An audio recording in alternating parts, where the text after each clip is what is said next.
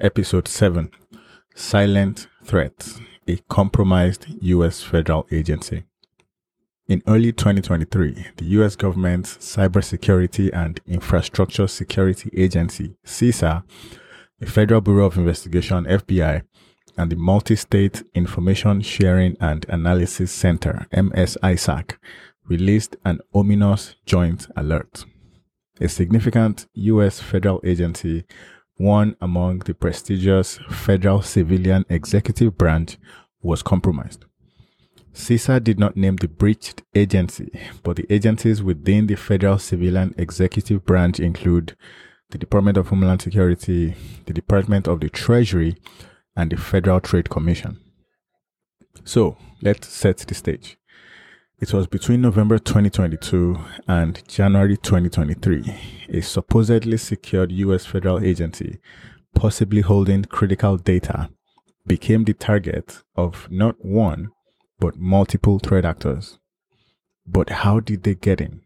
So they got in through a vulnerability in the agency's Microsoft Internet Information Services server. So that's kind of like leaving your front door unlocked in a neighborhood where you know armed robbers frequently operate.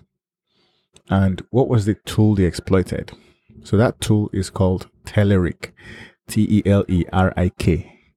It is a user interface tool for web servers.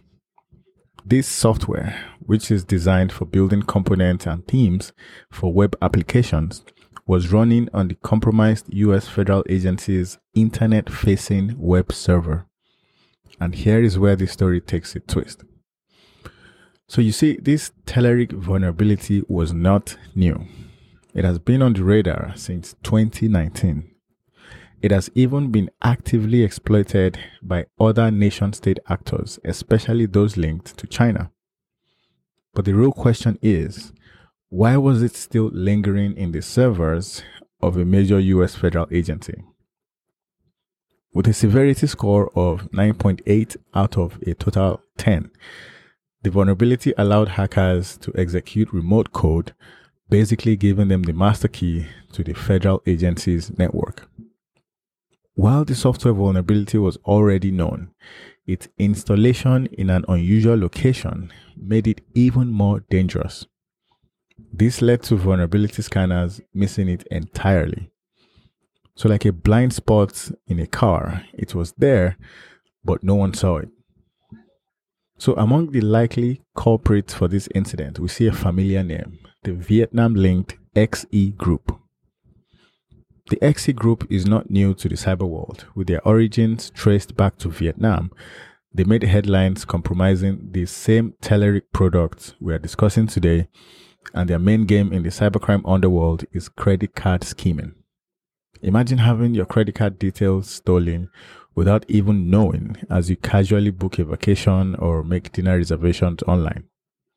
But in this breach, while the attackers had the door wide open, they left breadcrumbs.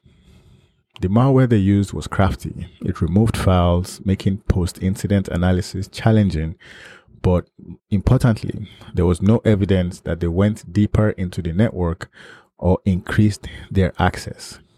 This therefore raises the question what were they really after? Keeping systems and networks up to date is cybersecurity 101.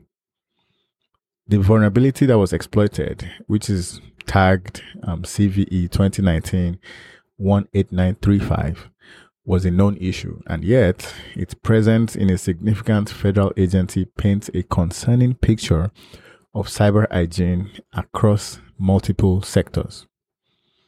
With another vulnerability, this time from Adobe Cold Fusion, making its way to the list of exploited vulnerabilities in the same week back in March, it is evident that this was not an isolated event.